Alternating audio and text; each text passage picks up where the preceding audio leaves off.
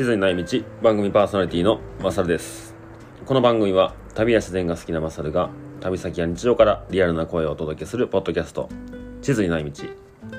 地図に載っていない人生という道を歩く皆さんに人生を楽しく生きるをテーマにお話ししております。本日12月1日12時9分ですね。よろしくお願いします。久しぶりですかね。えー、前回が11月の17日になったと思うんですけどももう12月になりましたね。いやもう冬がやってきますね。そんな僕はちょっと風邪気味です。なんかねあのー、ちょこちょここう鼻詰まりとかなんか喉ちょっと痛いなっていうのは2週間ぐらい前からこう出たり、えー、なくなったりが続いたんですけどちょっとここに来て、あ、風邪ひいたなっていう感じになってます。今年1年ね、1回も体調不良にならなかったんで、悔しいですね。最後の最後、気抜いた感がちょっとありますけども。まあまあ、熱もないですしね。まあ、鼻づまりちょっとだるいなぐらいなんで、まあまあ、ちょっと今日はね、ゆっくり休もうかなと思ってます。で、えお知らせが、えー、3点ございます。まあ、一つはですね、世界の歩き方というえー、ポッドキャストを宇部君とやっておりまして、まあ、そこでカレンダーを作成しました。でリスナーさんからね集めて、えー、いただいた写真たちを使った、えー、2023年のカレンダーとなってます。お値段が、えー、2023年ですので2023円での販売となってます。でえっ、ー、とネットでも買えるんですけど、メルカリショップで、えー、世界の歩き方のメルカリショップみたいな検索いただければ出てくると思いますし、僕のインスタグラムのアカウントのリンクから飛んでいただいても購入ページに行けます。で、えー、ペグでもね、えー、在庫ありますんで、そちらでも購入いただきますので、もしご興味、えー、写真見てみたいなって方いらっしゃいましたら、お店でサンプルを用意してますので、見てみてください。はい。で、二つ目が、藍染めの体験イベントですね。毎回お伝えしてますけれども、ようやく、えー、もう2日後ですか。12月の3日、4日の土曜、日で開催いたします。えー、ドロードッツドンの、えー、なおくんが、その、藍染めの染料をですね、ペグに持ってきていただいて、土曜日、日曜日と日中、藍染め体験ができることになりました。えー、場所はね、カフェバーペグ。で、各時間、えー、4部構成ってなってるんですけど、ちょっともうソールドアウトが出てきたので、えっ、ー、と、インスタグラムのストーリーズとかでね、予約状況はお伝えしますので、まだ、えー、日曜日が比較的に空きがあります。はい、ご参加お希望の方は僕まで DM ください。で、最後。えー、前回も多分言ったと思うんですけども、えー、大和道での、えー、ジャーナルが公開されました。前編後編ともにですね、23日間日本横断、えー、地図の外側の旅というので、前編と後編が上がっております。はい、そんなとこですかね。で、えー、今回ね、ちょっとお話ししたいなと思ったことがですね、まあ、そのジャーナルに、えー、まつわる話なんですけど、まあ、文章を書くということですね。まあ、そんなことを、ちょっとまあ、話してみたいなと思うんですけど、うん、皆さん最近、インスタグラムとか、えー、いろいろ SNS での発信で文章を書くことって多いと思うんですよ。うん。そう SNS がない頃ってどうでしょうね。ブログだったり僕学生の頃はミクシーとかがあったりしたんですけど、まあ、ミクシーね当時僕はまあ言うてあんなんて高校の時やったんで高校の友達とかうちわでのね、えー、文章だったり、えー、文章というか SNS なのであんまりねあの不特定多数の方に届けるみたいな要素あまりなかったような気はするんですけどまあ、ツイッターってものが出てきて、えー、字数の制限が確かありますよね。短い、えー、文字数の中で、えー、簡単にどんどん、えー、なんていう？現現状というか、えー、伝えたいことを伝えるみたいな。おそらくね、今の、えー、現代の方々は結構文章を自分で作り出して、まあ、発信するっていう機会が多いと思うんですよ。うん。で、僕がですね、まあ、文章を書いて今ね、大和道だったりとか、えー、いざモンベルでもちょっと書かせていただいたりとか、うんまあ、自分で、えー、フォトブック、フォトエッセイみたいなものを世界一周 PCT AT、CDT とそれぞれ作ってみたりとかしてるんですけど、ブログもやってましたね、旅の時は。でね、僕個人的に文章を書いたりとかするの結構好きなんですよね。で、まあ、そんなんていつからだったんかなって思うと、あの学生の高校生の時ですね、に、えっ、ー、と、東海大附属行政高校という大阪の枚方市の高校でサッカーをしてたんですけど、サッカー部に入ってね。で、3年になった時にそこでのキャプテンをさせていただくことになりまして。でね、どうしても全国大会に行きたかったんですよね。大阪予選を勝ち抜いて、えー、選手権は大阪に、えー、1校 ?1 校ですね、しか出れないんで、1位だけですよ。もうそこに、もう出たくて出たくてね、本当に毎日ボールを追っかけてたんですけど、いかんせん、あまり上手くなかったので、なかなかね、やっぱこう、キャプテン像っていろいろあると思うんですけど、めちゃくちゃうまい、もう、あいつが出てきたらすげえぞっていうキャプテン。なんかこう、なんやろね、うん、サッカーの漫画とか、そんなん見れば、よくそういう主人公になったりするかもしれないんですけど、僕ね、キャプテンやのにね、あんま上手くなかったんですよね。キックミスするし、えー、サッカーっていうものはあんまりよく分かってなかったし、もう気合と根性でなんとかレギュラーを勝ち取ってたような高校3年間でしたね。で、キャプテンになってから、うん、どうして、やっぱチームもね、70人ぐらい1年、2年、3年合わせていたんで、やっぱ試合出れない選手とかは、ね、面白くないですよね。3年間ずっとサッカーして、それなりにね、ちゃんと練習も参加して、合宿も行って、しんどいトレーニングもたくさんしたのに、3年間1回もレギュラーになれない。ほとんどの人がそうですよ。で、そういう選手たちをいかにこう、気持ちを高めて質のいい練習をするかとか、なんかそういう部分ってすごい大事だなって思ったんですけど、やっぱレギュラーで出てる選手とかで、その出れない人の気持ちをどうしても分かりきれないんですよね。で、僕も実際に高校まではずっと試合に出させてもらってたんで、大学になってからね、もう補欠も補欠の、えー、場所にいて、やっとその気持ちが分かった部分もあるんですけど、で、その後、まあ学生の時に、やっぱね、例えば、えっ、ー、と、インターハイとか、夏にありますね。あとは、まずはあれか、新人戦。もうチームが、先輩が引退して、まあ次の年の新人戦があって、でその次にインターハイの予選が大阪であってで最後に選手権。全国の選手権ですね。まあそのビッグ3みたいなまあ3つの大きい大会があったんですけどそれのこう試合の前にねまあ家で明日今ね初戦やみたいなんで高校生なりに緊張して寝れなかったりとかその選手たちどんな風に思ってその日を迎えるのかなとか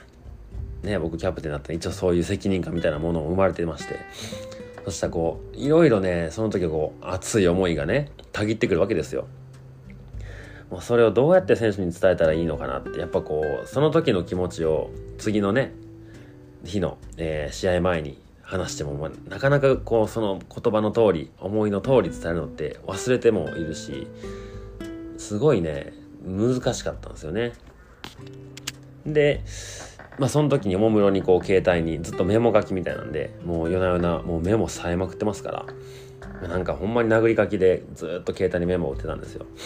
で、次の日に起きて、それを見返して、なんかちょっとこう、熱すぎて読むの嫌やなっていうような、えー、文章だったりもしたんですけど、まあそれちょっとある程度添削して、で、まあ選手全員にメーリングリストみたいなのがあったんで、それを送るみたいな。で、当日を迎えてみたいなことしてたんですよね。で、まあ、やっぱ読むやつもいれば読まないやつもいるし、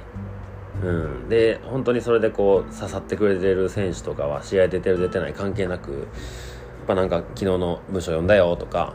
うん、なんか後輩たちにもねキャプテンの気持ちが届けばいいなと思ってやってたんでなんかそれでこう気がつけば親御さんもなんかそれをね子供からというか選手からなんかこんな今こんなキャプテンなんよみたいな文章をねこう読んでもらってたりとかちょっとまあ今思えば恥ずかしいことなんですけどそういうのから僕がこう長文を書いたりとか思いを伝えるみたいなことをし始めたんですよね。うん、でまあ結果的にねサッカーはもうね選手権の大阪予選なんて1チームしか出れないんで、えー、ベスト8で終わりましたね。うんまあそんなもんですよでそっからまあ大学に入ってからはまあサッカーで言えば別にそんな鳴かず飛ばずでした。で、まあ、文章書くこともなかったんですけどそっからえー、っと旅に出てからっすね。日本一周し始めた時に、まあ、ブログをしてたんですけど。でブログもなんかもうめんどくさいじゃないですか。初めはね意気揚々と始めれますけどそんな毎日毎日に変えてられへんやろなと思ったからあんまやる気なかったんですけどその時が僕初めてこう一人で旅をするみたいな東京で仕事してたんですぐ辞めて旅をしてたんですけど、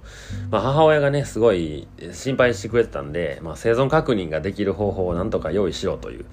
ことで、ね、毎日毎日お母さんに連絡するわけにもいかんしいかんわけじゃないけどなんかねなんか違うじゃないですか。だから電話すんのもメールすんのも違うなってなったからじゃあもうブログ書くからまあその URL もパソコンのトップに置いとくしまあこれ一応毎日更新するようにはするけど、まあ、例えば1週間2週間ブログの更新がなかったって時に、まあ、なんかこうマサルの身に何かがあったと思ってくれという感じでブログを始めたんですね。で275日、えー、自転車で旅をしたんですけど、まあ、毎日まあ、書けない日もあったんですけど、まあ、結果的にこう後日書いてみたりとかで一応275回のブログを書いたんですよね。うんまあ、結構日課みたいになっててテントの中で寝たりとか、まあ、道の駅とかで寝たりする時に、まあ、夜こう携帯でブログを書くみたいなことはしてました。うんまあ、ちょっとね毎日はしんどかったんですけど、まあ、母親の期待に応えようと思って心配かけられへんしなっていうのもあってまあうん、半分楽しかったし半分めんどくさいなと思いながら書いてはいました、うん、でそっから、えー、世界一周する時になんかねまあ日本一周の時のように毎日はもちろんネット環境がなかったりとかうん。えー、えね、バスでもう何十時間も乗らなきゃいけないってなったらねブログとかも書けて書けられない書けれないんでまあ、なんかこっち僕の書きたいことがあった時に書きたいタイミングで書こうみたいな。毎日こう何日間か連続で書くこともあれば1週間書くこともあったんですけどなんだかんだ9ヶ月ぐらい旅をして、3, 3日に1回ぐらい書いてたんですかね数的には。だから100いかないぐらい80ぐらいは、えー、記事として上げてましたね。で自分で無料でホームページとか作ってみてまあねデザインどうがいいかなとかホームページの名前何がいいかなみたいなことを考えながら、えー、楽しくやっててですね。で世界一終わってから、えー、終わる間際かな。アジアにいた時に東南アジアにいてえっ、ー、とどこ行ったんやネパールですね。ネパールのアンナプルナのベースキャンプまで歩いていく時に、まあ、日本人の友達ができて一緒にネパールとインドを旅したんですけどまあ、その子はこれから旅が始まるみたいな。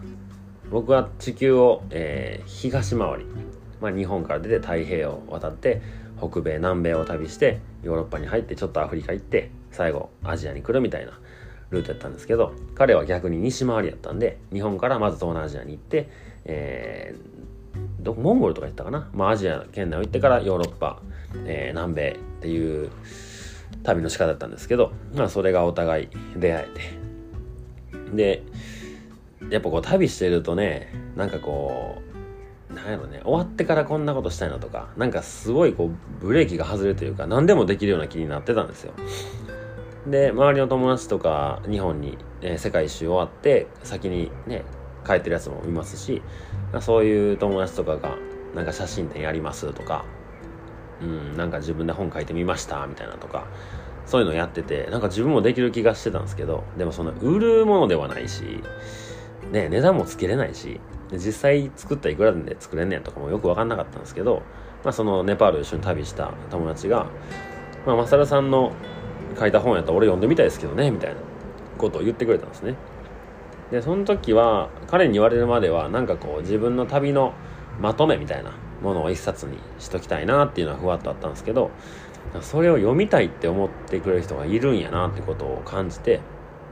じゃあまあなんか帰ったらやってみっかみたいな。で、えー、フォトブックっていうサービスがあると思うんですけどまあよく言うのは結婚式とかそういうのにこう写真撮ったやつを、えー、カメラ屋さんとかに持ってって、まあ、一冊のアルバムにしてもらいますよみたいな。してもらえますみたいなね。でそんなんがまあ比較的ちっちゃいサイズで安くできるみたいなのがあったんででもフォトブックのなテンプレとかって写真をパンって置いて文章2行しか書けませんみたいなっていうのが大体やったんですけどまあいろいろ考えて僕は文章書きたかったんであじゃあ文章を書いた、えー、ものを画像データに変えて画像をフォトブックに貼り、えー、付けようっていう作戦で安く仕上げたんですけどまあそれが僕の処女作というか、はい、ワールドギフトっていうタイトルで、えー、4つ書いたんですけど、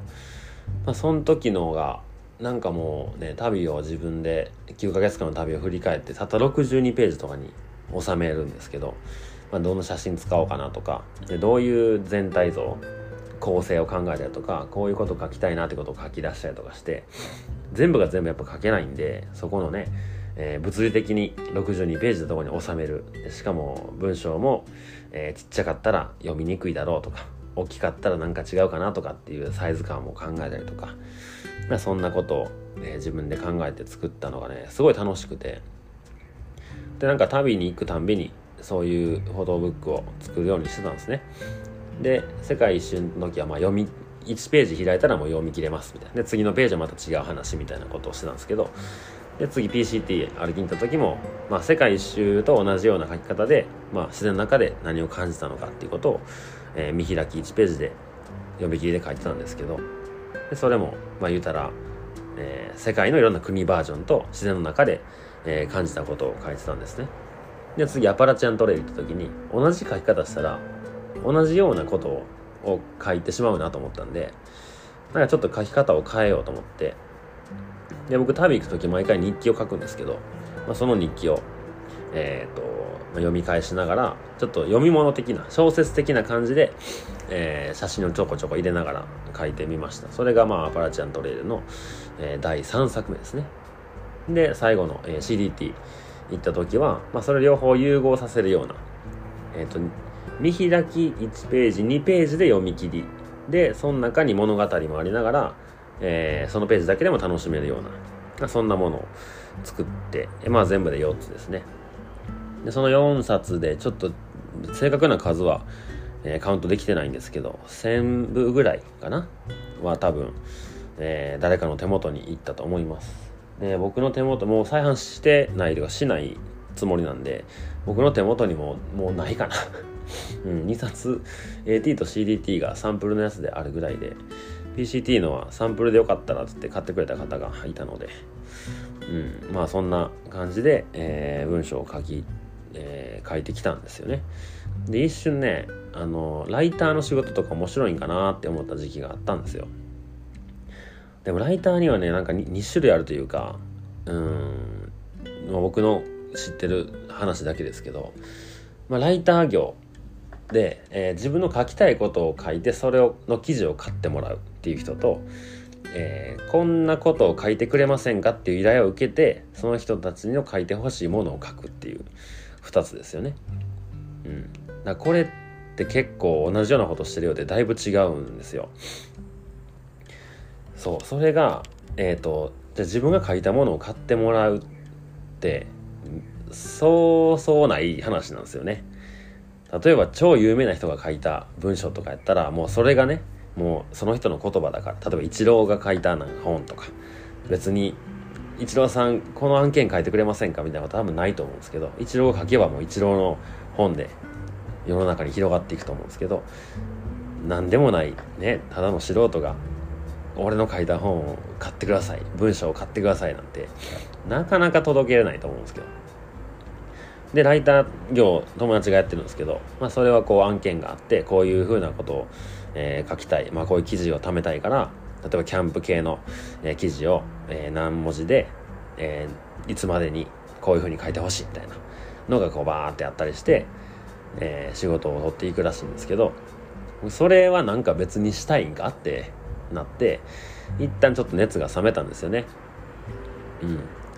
うん、でえっ、ー、と道の空潮風トレイルかな？を2020年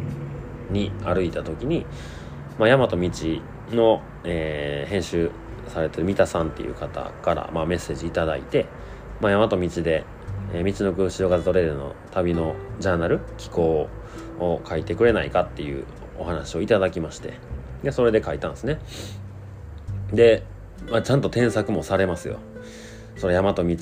ャーナル出すんでご自立時はもちろんのことこう文ライターというか文章を書くのに、まあ、ルールもあったりするみたいで、まあ、その辺の訂正がうわーっときてちょっとへこみますよね。あの赤い字が。並ぶと。うん。ではそうやんな。こうやって自分の書きたいことで書いてたらあかんよなとかでここ全部いらないんじゃないかなとか。ここの表現分かりにくいからちょっと書き換えてくれへんとかっていうので結構ね大変やったんですよ。でまあそれが一旦、えー、書き上げれて、えー、出せて。で2回目が去年かな。まとみトレイルから新越トレイルまで200キロの旅を、えー、前編後編で書かせていただいて。まあその時にねなんとなくこうなんとなくのルールが分かったんでまあ、訂正もね比較的少なくてうん。すごい良かったんですよね。でなんかこう少し成長させてもらってるなと思いながら今回の、えー、8月いっぱいかな歩いた太平洋から日本海までの、えー、歩き旅の話をまた三田さんから書いてねって言われたんで今回も書いてみたんですよ。それ結構好評であの大和道の中でもすごいこう評価してくれてるようで。うん。でまあねインスタの中でもその最近の大和道のジャーナル？とかあれかジャーナルだけじゃないね。インスタの投稿でもまあ最近の過去何何ヶ月か分からんけど、まあ、その中でも、まあ、すごい反応が多いと、えー、言ってくれてました。うん。でまあ文章そんな僕もねあの勉強してやってるわけじゃないので「ハウトゥーなんて語れないんですけどなんかこう言うとするならなんかねやっぱ僕人に何かを伝える時にゴールを先に考えるようにしてるんですよね。まず何が伝えたいのかっていうこと。喋る時もそうですし文章書く時も多分そうやと思うんですけどでより、えーと、と分かりやすく、えー、僕が書きたい内容は内容というか書きたい置きたい言葉はこうやけどこれじゃ多分伝わらへんやろなとか混乱するんじゃないかなっていうことを一旦一旦書いてみてでざっと全部書いてから見直すんですよ。でも大枠は、えー、ゴールは決まってるんでそのゴールはこう書き上げたい、えー、伝えたい。それを、えー、1万字を今回2本書かせてもらったんですけど、えー、前編の終わりはこうしたい。ここのゴールがあってでに、えー、後編のゴールはここにしたいっていうのがあったんでまあ、それに1万字かけてそこにどうたどり着くのかっていう、まあ、逆算していくような感じで、えー、書いていました。うん、であとはなんかそのやっぱこうキャッチーな言葉とかスッと入ってくる言葉とかっていうのがやっぱねあるんですよね。なんか何年か前にあのすごいベストセラーになった「伝え方が9割」みたいな本あったと思うんですけど、まあ、あれであれは、えー、コピーライターの方の本だったと思うんですよだからどんなコピーをねそのもう世の中にはコピーで溢れてますから、まあ、どうやそれがこう法則があるんじゃないかっていうような、えー、本だったんですけどいろんなこういう方法を用いたら誰でもキャッチーな言葉が生み出せますみたいなそんな本やったと思うんですけどなんか、まあ、文章にも、えー、通ずるしあとインスタのアカウントあインスタのストーリーズとかでたまに広告が上がってくるじゃないですか。そんなんでもこの広告すげえなっていうのをスクショしてたりとか街中歩いててなんかこう駅のポスターとか見てわこのポスターすげえなとか逆にこここうやったらいいのになっていうことを自然に見るようになったんですよね。でそういうのをなんか自分でストックしていくみたいなのはなんかあの意識はしてないんですけどなんかこのフレーズいいなとかっていうのはねなんか頭の中とか、まあ、携帯にたまにメモしたりとかしてなんかそういうの別に文章を書くとか決まってなくてもなんかそういうのストックしがちな癖があったんですよね。うん。なんでなんかそういうものをなんかこう使い分けたりとか、うん、ちょっと工夫したりとかして、えー、書いていってたんですね。で今回の、えーと、大和道のジャーナルで、えー、23日間日本縦断、えー、地図の外側の旅という、えー、タイトルで書かせてもらったんですけどそれのねえっ、ー、とえー、後編かな？後編の最後まあ、地図の外側ってねあのこの、えー、地図にない道っていう、えー、ポッドキャストやってますけど、まあ、それとちょっとかけてみたところもあったりするんですけど、えっと、9月ですかね、えー、山道祭が今年、えー、開催されるはずやったんですけど台風でなくなりましたよね。でその後にあのちょっと山道の関係者の人たちはもう現地に行ってたんで僕も早めに入ってたからなんかちょっとそこに潜り込ましてもらって、えー、一緒に打ち上げみたいなのをねさせてもらったんですよ。でその時に、えー、夏目さん、えー、大和道の、えー、社長ですねとお話しする機会があって、まあ、彼もねそういう旅をしたことがあったんで結構共通する、え、話題で話をしてたんですけど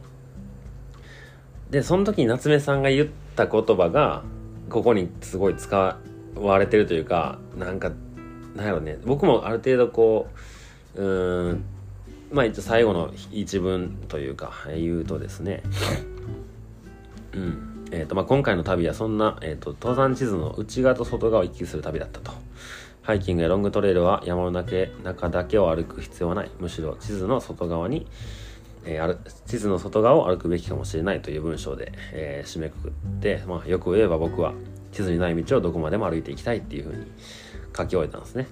うん、で夏目さんと話してる時にそういう文章が言葉が出てその登山地図。例えばあと山ップとか。うんと何や？えっ、ー、といろんなね日本の地図あるじゃないですか。もうど忘れした。大和高原地図か。ああいう地図って街の地図はもちろんないじゃないですか。で、まあ、夏目さんと話してて本当にこう旅っていうものは地図の外側にあるんじゃないかなって話だったんですね。なんかええこと言われたなと思ってうわそれ使いたいなーっていうのを夏目さんに言って「いやそれ先言わんとってくださいよ」みたいな。僕が真似して書いたみたいなのあるじゃないですかみたいな冗談で話をしてて。もう全然そんなあの話の中で出てきたことやから「いやもう楽しみにしてるね」って言ってまあそういう書き方の終わりにしたんですけどうん。なんかあの僕自身はねこう書き方が上手くなってきたっていう実感はそんなにないんですけどまあ、こう周りの母親とか古くからねそういう文章を見てくれてる友達とかからしたら、まあ、だんだんこう書き方上手くなってるよねって言ってくれてるんで、うん、やっぱまあ回を重ねていくことが必要なんでしょうね。で、まあ、またちょっと全然進めてないんですけど僕が、え、個人的に書いてる本をね書きたいなと思って今書いてるんですよ。3万字ぐらいまで来たかな。全然進んでないんですけど。まあ、内容としては、えーとまあ、アメリカ三大トレイルっていうものが軸にはなるんですけど、まあ、それを使って僕が旅の中で感じたこととか伝えたいことをアメリカ三大トレイルに載せて書いていくようななんかそんな、うん、本をねいつできるんでしょうね。ね原稿書いてもね誰が出してくるんでしょうね。出版社も分かんないですし、うん、自費出版になるのかクラファンをするのかねなんかこう出版社うちでどうって言ってくれるのか分かんないですけどとにかくまあ原稿を書いてみてる、えー、段階でございます。うん。まあ、ちょっと長くなってましたけど、まあ、本当に文字とか文章の持つ力ってねすごいなと思うんですよね僕が日本一周するかせえへんかこう悶々としてる時にもう自己啓発本みたいなの読みまくってたんですよその時の言葉ってすごいね短い文章やったんですけど自分にすごい刺さって今読むとねなんかそうでもなかったりするんですけど読むタイミングとその時の、えー、状況とその時の多分場所も関係してるでしょうね。うん、っていうものがこう絶妙にマッチした時に刺さってくる言葉ってあると思うんですよ。皆さんもこう例えば音楽の歌詞とかもねよく失恋した時に失恋ソング聴いたらすげえ刺さるとかあると思いますけど、うん、言葉の持つ力っていうのはすごいなと思います。うん、そんなんをね、まあ、旅の経験とかをやっぱ100%は伝えるのは難しいと思うんですよやっぱり歩いてきた人が経験したことは一旦言葉にしたりとか文章にしたりするとどうしてもその本質からかけ離れていってしまうんですよね。でもそれをできるだけ純度を薄めずに、えー、文章を書いていくっていうのが面白かったり、うん、なんかその世界観を少しこうお裾分けできるようななんかそんな、うん、文章って文章とか文字っていうのがそういうツールなんじゃないかなと思ってます。うん、なので SNS とかで投稿したりストーリーズ上げる時もね結構僕時間かかっちゃうんですよね。うん。やっぱこうインスタとかのストーリーやったらまあ一種の広告じゃないですか。だからあれもデザインも考えたりするしね文章も実際これかなあれかなとか。うん。そんなんもね、まあ、時間はかかっちゃうんですけど結構楽しんでやってます。っていう回です。はい今回は。うん。えー、ではまあ今回この辺りにしておきたいと思います。次回は何かな？藍染めの話とかもできる気がします。もうあさってしあさってなので、うん、もしかしたらもう直くも出てもらうかもしれないし、はい、初のゲストになるかもしれないですね。はい、えー、それでは最後までお聴きいただきありがとうございました。それでは、えー、今日も楽しんでいきましょう。さよなら。